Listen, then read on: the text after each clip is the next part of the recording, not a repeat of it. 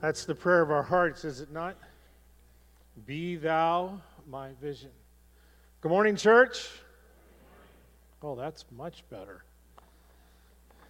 You're awake. Well, I um, want to try not to fall off. I got new glasses, and I'm just kind of weird, you know? but hopefully, uh, somebody asked me, Have you reduced the font of your notes yet? I used to run it at about 16 to 18. Yes, I needed glasses. But anyway, uh, if I do fall, don't worry, I'll be fine. I'll get back up and we'll, we'll just keep going. I, uh, this morning, um, would you just stand with me for just a moment? In just a second, we're going to read from God's Word. The scripture we're going to read this morning is probably one of the most difficult scriptures that we find in God's Word. It's one of the most challenging that we find. If I was to ask you this morning, what does it mean to be a disciple of Jesus?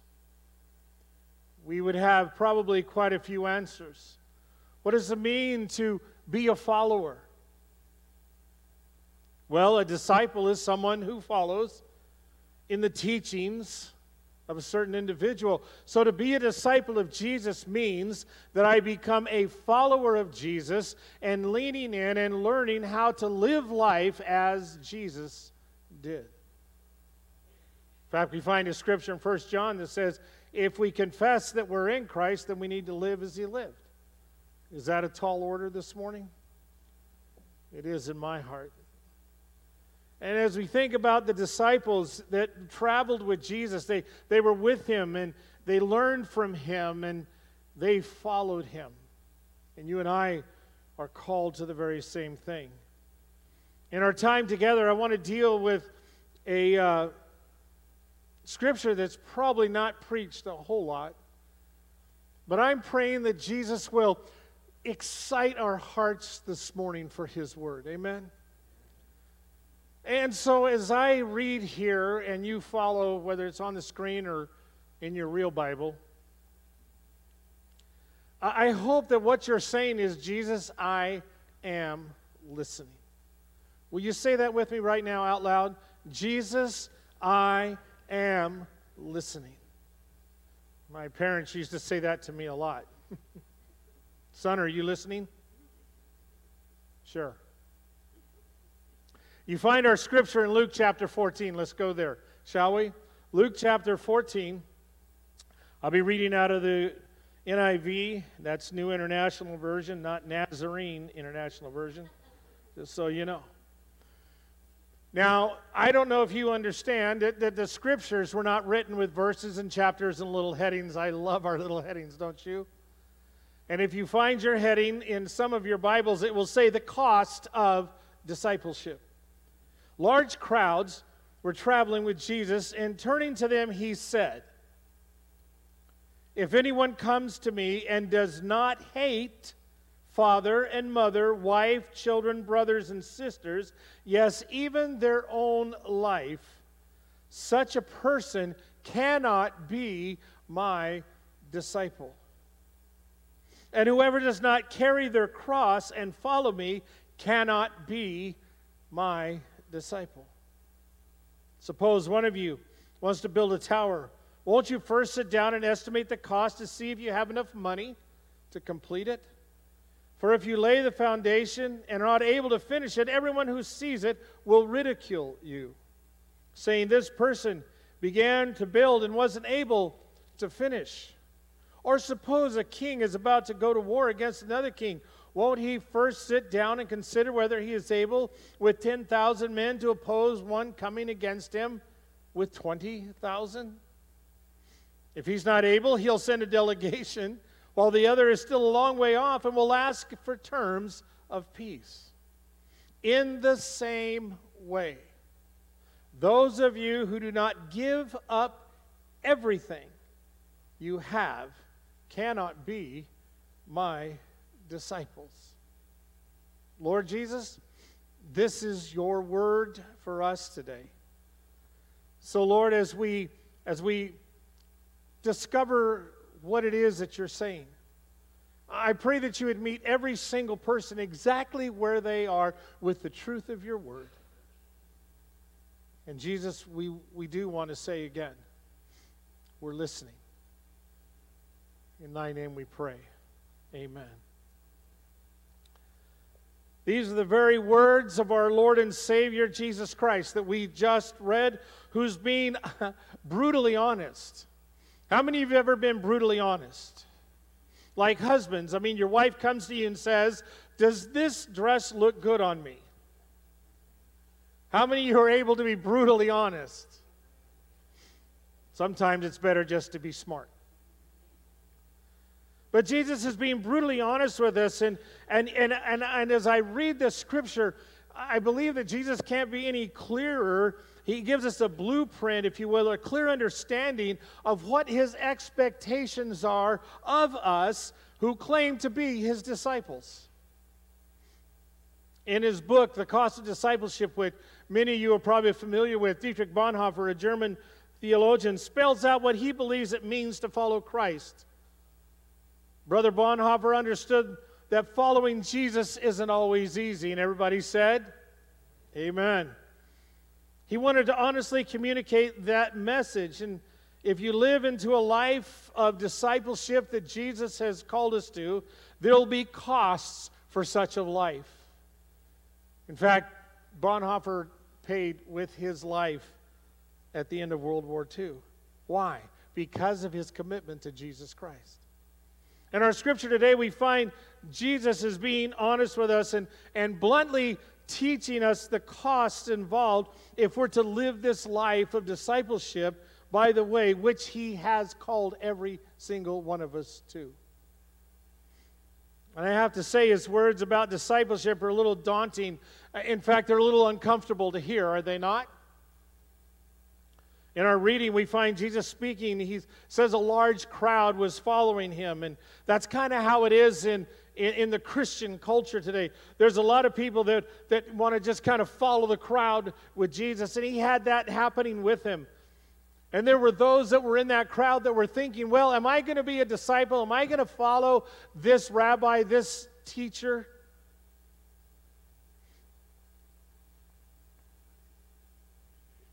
Jesus turns around. And it says that he stopped and he communicated with them, as we read, the seriousness of discipleship. His words make it clear that following him, it, it's, it's not a cush job, a cush road, if you will. Throughout this chapter in Luke, in fact, if we were able to take the time to go back and read the entire chapter, we'll find that, that the stakes of following Jesus have kind of been rising all the way through this chapter. And it's becoming clear that it's just what is at stake when we say we want to be a follower. Jesus spells out the high cost of discipleship. For, me, I was just thinking what if you're inviting someone to be part of BCC? And, this is what you say Hey, why don't you come next week and check out our service? We'll tell you how hard it is to join our church. First, you've got to hate your family. Then you have to carry a cross like a condemned criminal. Along with that, we expect you to give up everything you've worked so hard to achieve. Now, if you do these things, you can call yourself a member. Now, let me ask you that's a sure way to grow a church, right? Let, us be honest, we're probably uncomfortable with what Jesus is saying here, but I, I really want us to, to take just a moment to look at and understand what he is saying. First, Jesus said, If anyone comes to me and doesn't hate his father and mother, his wife and children, his brothers and sisters, yes, his own life, he cannot be my disciple. So, should we all stand, face our moms and dads, and say, I hate you? Hmm. Now, most of us would kind of connect with Jesus' teachings on love and and grace and forgiveness, not, not love and hate. Jesus, throughout his word, challenges us to live radically different, though. But, but, but Pastor Greg hates such a strong word, and it seems contradictory to the understanding of Jesus that I have. So I think we need to unpack that word just for just a second. The word hate is, is filled with emotion. We would all agree. In this case, in the context of first century Middle Eastern culture, to, to hate your family or, or your own self means this that a person disconnects from everything that has defined them. In other words, no longer does my relationships define me or my family define me. Remember, it was Jesus who told us what?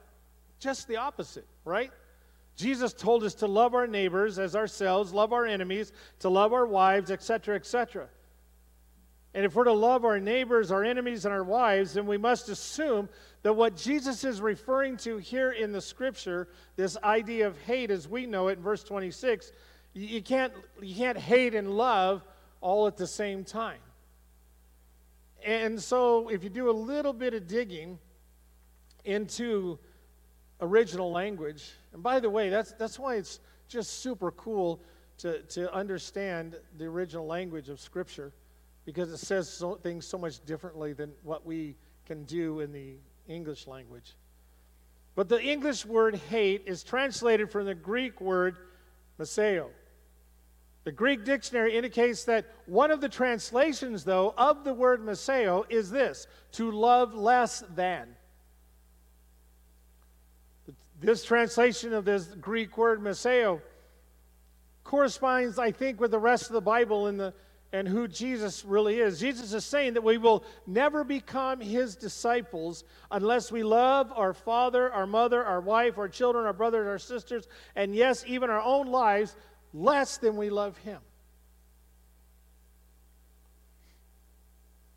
When we first got married, it was a few years ago, almost 43. Now that's a miracle if you know me. but I remember I used to talk about how much I loved my wife, and I would tell her I loved her, and, and she would always come back with this, but never loved me more than Jesus. It's kind of kind of blew the whole like romantic thing out the water, you know? Always dragging Jesus into this thing. But that but understand, that's what Jesus is saying here. He's saying you've got to love me more than anything else. In fact, you remember Peter? Right after he denied Christ, and he was out fishing again because he didn't have anything else to do because he had blown it as a disciple. He was a washout as a disciple. And then Jesus fixed breakfast on the, on the shore. Remember that? And it was Peter who recognized it was Jesus and he jumped into the water. Peter is so impulsive. I love him to death.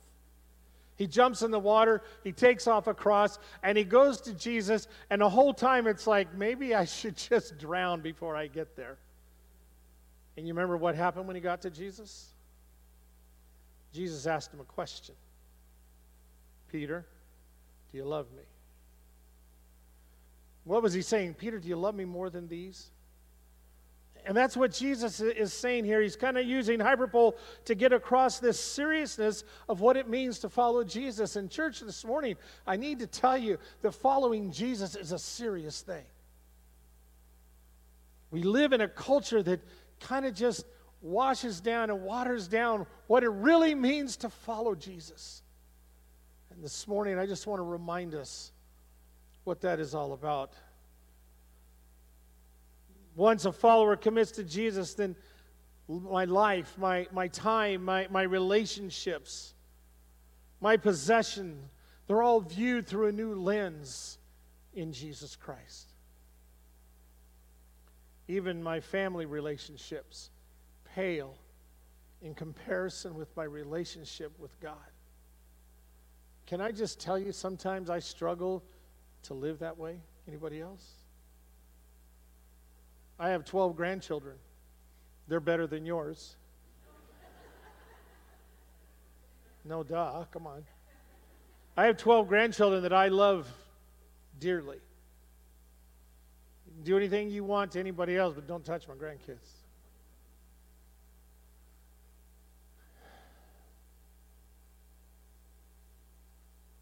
And I have to tell you, as I as I hold my grandchildren in my lap and I hug them and I love them, sometimes I have to say, Jesus, am I loving you like this?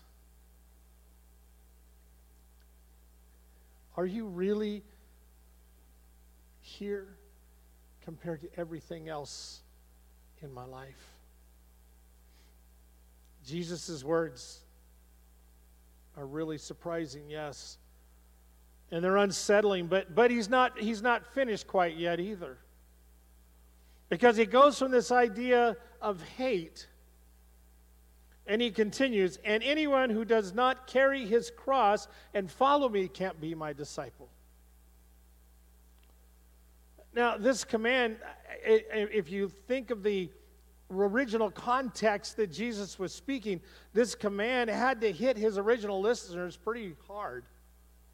Because without a doubt, most of them, or at least some of them, had witnessed the public shame and humiliation of a condemned criminal that had to carry his cross through the city streets and to the place of crucifixion, like Jesus himself would do in just a few days. But honestly, we hear so much about the cross and cross bearing. I don't think we're able to always grasp what Jesus is saying here. In fact, the, the language of cross bearing has kind of been diluted to just a necklace or a bracelet or something of that nature. Bearing a cross. Can I tell you, bearing a cross doesn't have anything to do with my difficult life or the things. You hear people say it all the time well, this is just my cross to bear. Bearing a cross has nothing to do with experiences like living with chronic illness or, or, or, painful physical conditions or, or even trying relationships. Rather, it's what we do voluntarily because of our commitment to Jesus Christ. Cross bearing requires deliberate sacrifice and the possibility of risk and ridicule in order to follow Jesus. The commitment to be a disciple, it's not just a way of life. You understand? Being a disciple isn't just a way of life, it is a commitment to Jesus. As his disciple, we follow and we learn just like his disciples did as they followed him. It's interesting here that the term for cost appears only one time in the New Testament. This word for cost only appears one time in the New Testament, and it's right here in Luke 14. When Jesus talks about the cross and the cost of discipleship, he gets down to what is really the reality of following him. The cost inevitably has to do with us giving something up what we sacrifice, what we deny, the choices that we make. Life is full of choices, right?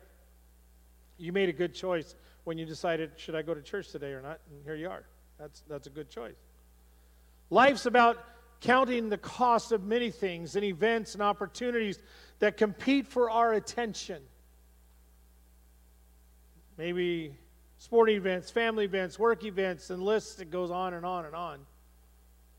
But to carry your cross is to carry the choices and the burdens and the realities of a life that is made by having an all in commitment to bringing about the kingdom of God here and now.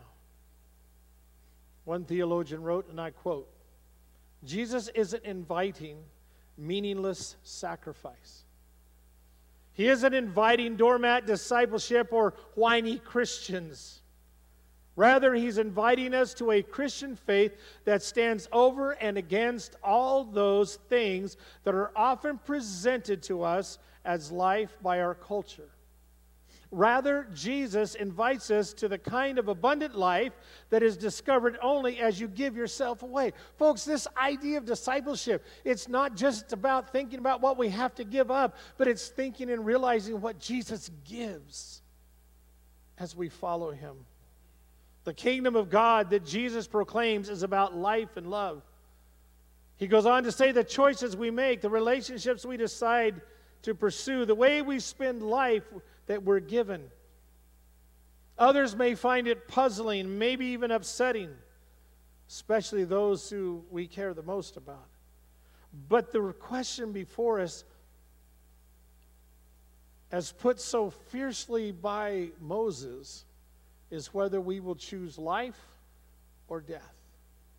You see, being a disciple of Jesus is the difference of choosing life or death. Jesus goes on in our reading this morning and he throws in two parables that really kind of emphasize the points that he was making. First, he describes building.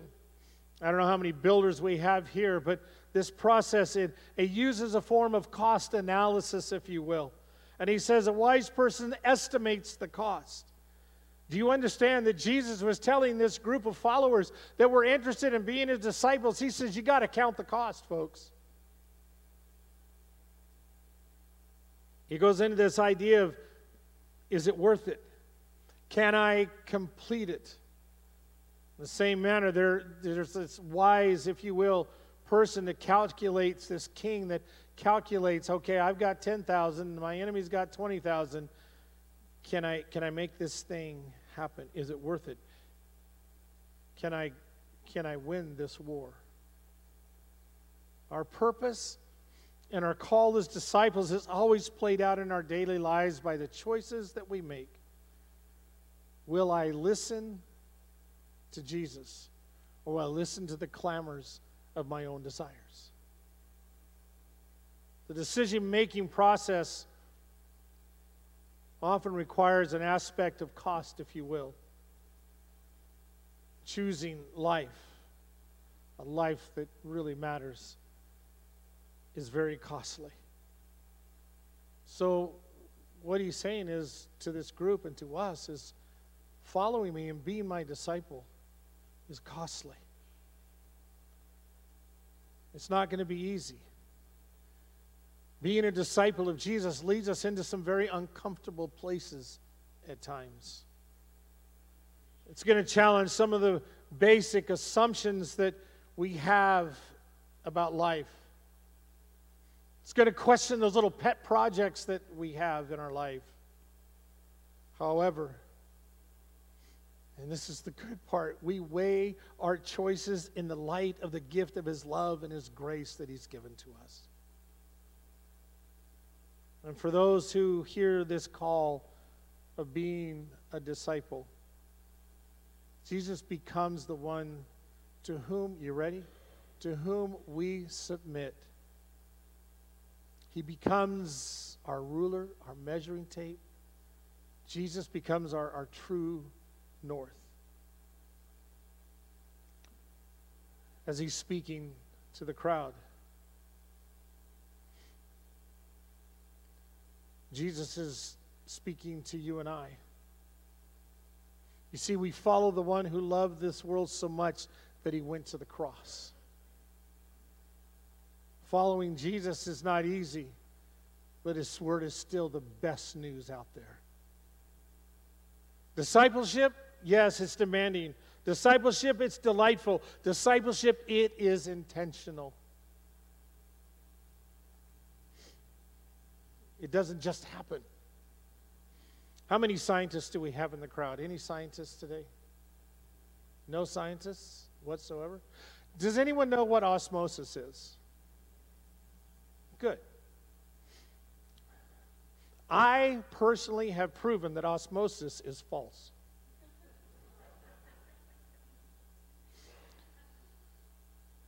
Back in college, we did have electricity. I was studying my biology, which was a real treat. And I remember going to my biology professor, and he said, Gebhardt, you're not doing well.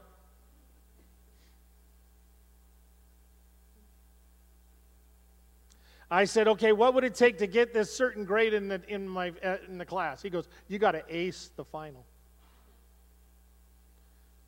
I, took, I said, you're on, buddy. I took my book, which was the ATHIC. I went to my room. I got it quiet.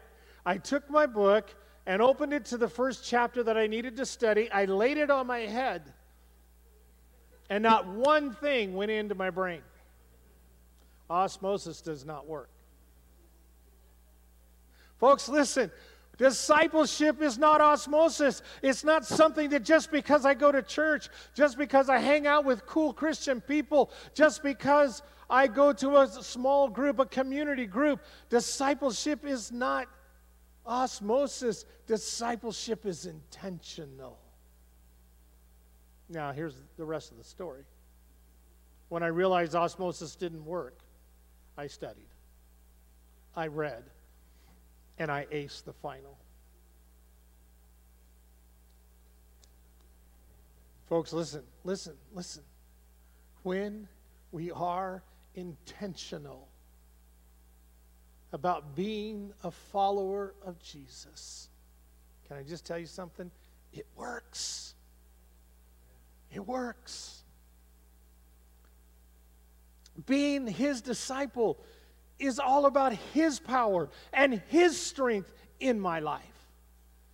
All I have to do is be intentional about my pursuit of him. Well, discipleship, if we would follow Jesus, we have to come with, to him with everything that we have. I uh, was reading Bonhoeffer. He said, The cross is laid on every Christian. The first Christ suffering, which every man must experience, is the call to abandon the attachments to this world.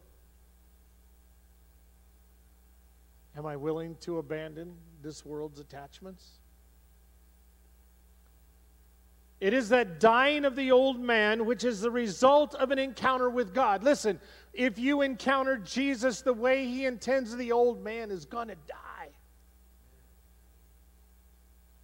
As we embark upon discipleship, we, you ready for here's this word. We surrender ourselves to Christ in union with his death.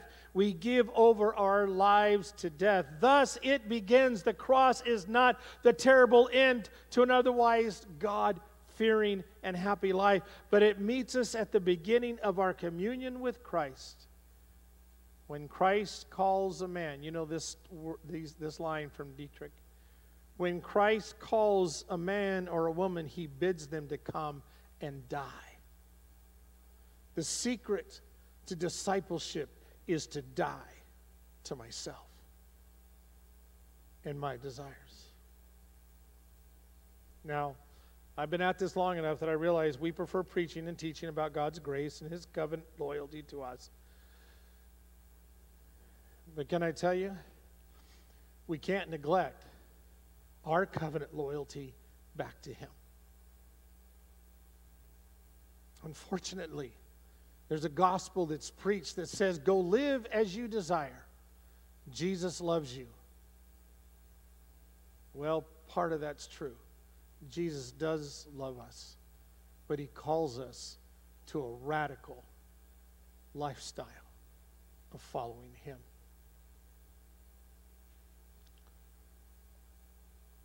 I'm, i think of the story of the rich young ruler. You know that one, right? He came to Jesus and he asked him, What do I need to do to be your disciple? Here's one of these that were in the crowd. He's like, I want to be your disciple, Jesus. And he says, What do I got to do? Man, he wanted to do his checklist. Folks, listen, it's not a checklist. But Jesus entertained him. Jesus said, Follow the commands. And I love his answer or his question back to Jesus. He says, You got to follow the commands. And what did he say? Which ones?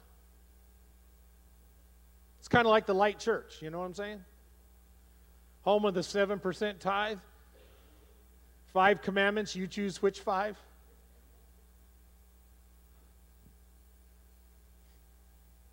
Young man says, Which ones? Jesus says, Don't murder, check. Don't commit adultery, check. Don't steal, check. Don't give false testimony, check. Honor your father and mother, check. Love your neighbor as yourself, check. Young man said, I've done it all. But we know what, ha- what was next.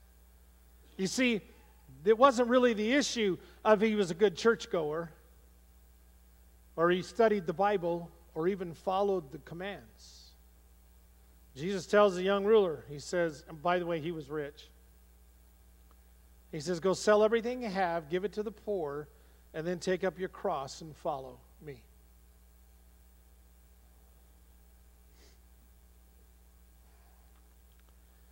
The young man went away. How? Sorrowfully. Why was he so sad?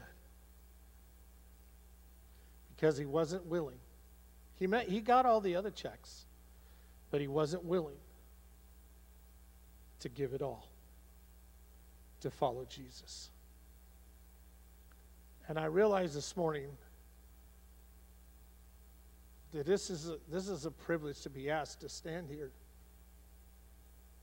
But I got to tell you, church, somewhere, somehow, if we're going to experience all that God has for us, we've got to come to the place where we don't tell Jesus, well, I'm good here, here, and here, but don't ask me this, this, or this.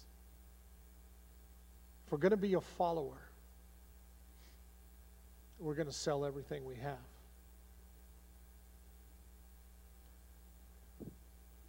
We're going to surrender. Had a man come into my office one day, he said, Pastor, I'm leaving the church. I said, I'm sorry to hear that. He said, I am so sick and tired of hearing you talk about surrender. And he said, Let me tell you something. I don't surrender to anybody, but I love Jesus.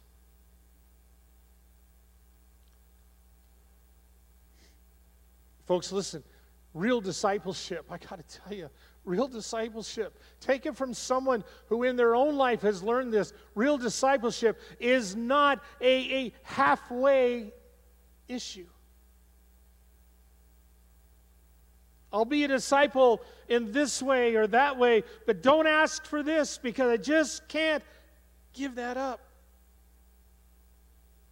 I just can't surrender to your lordship.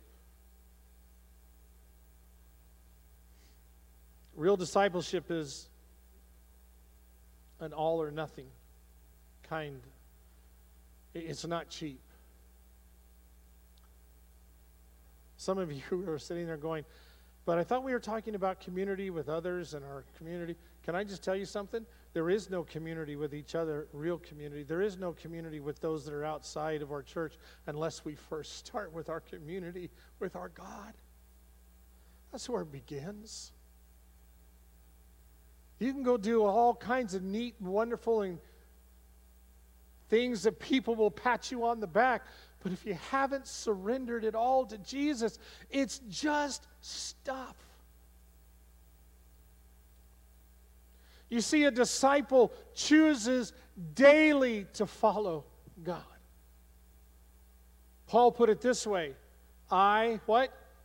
Die daily. Jesus chose the cross. But you know what? It led to an empty tomb.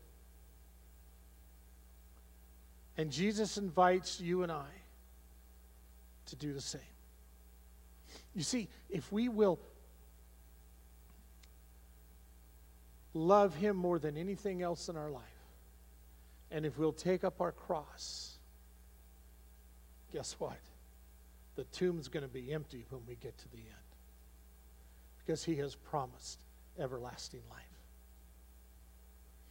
As we come to the table of the Lord this morning, and we, we, we hold the elements in our hand. If, if we're not careful, it just becomes a practice.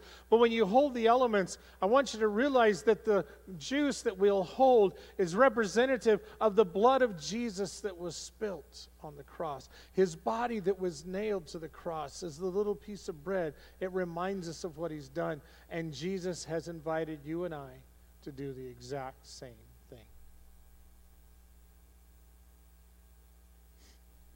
Are you ready? Are you ready to pick up your cross and follow him? This morning, I just wonder can you take just a moment?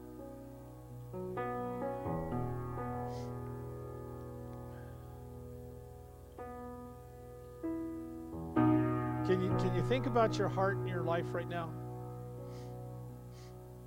Can you honestly say, I've surrendered everything to Jesus and His Lordship? I pray that you have. But if you're sitting there this morning, I have good news for you. You say, Yeah, I haven't really been living that life of a disciple. You know why we talk about community groups? It's not because it's another activity that you need to be involved in. Folks, it's a way for us to come together in small groups and grow and be more like Jesus and hear Him speak to us in our life. But if you're here this morning, you say, Yeah, Pastor Greg, I, I'm a little off course when it comes to really being His disciple. I mean, this morning, think about it. Could you simply walk away from everything in your life? To follow him.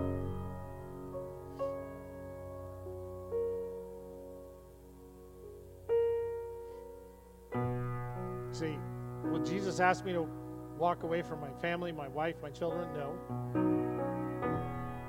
He'll ask you to journey together.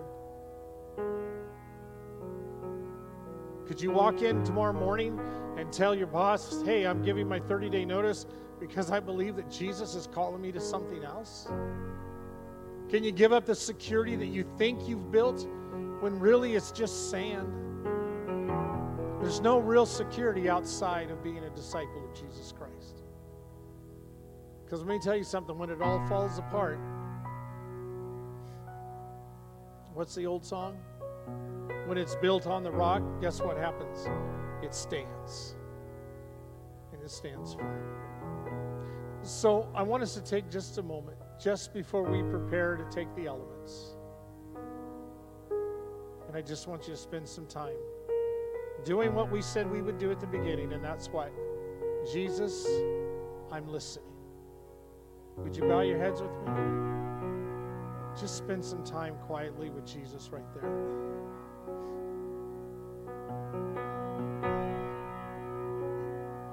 I don't know if you feel like you would like to pray. The altars of this church are always available. But it's not the altar, but it's my heart.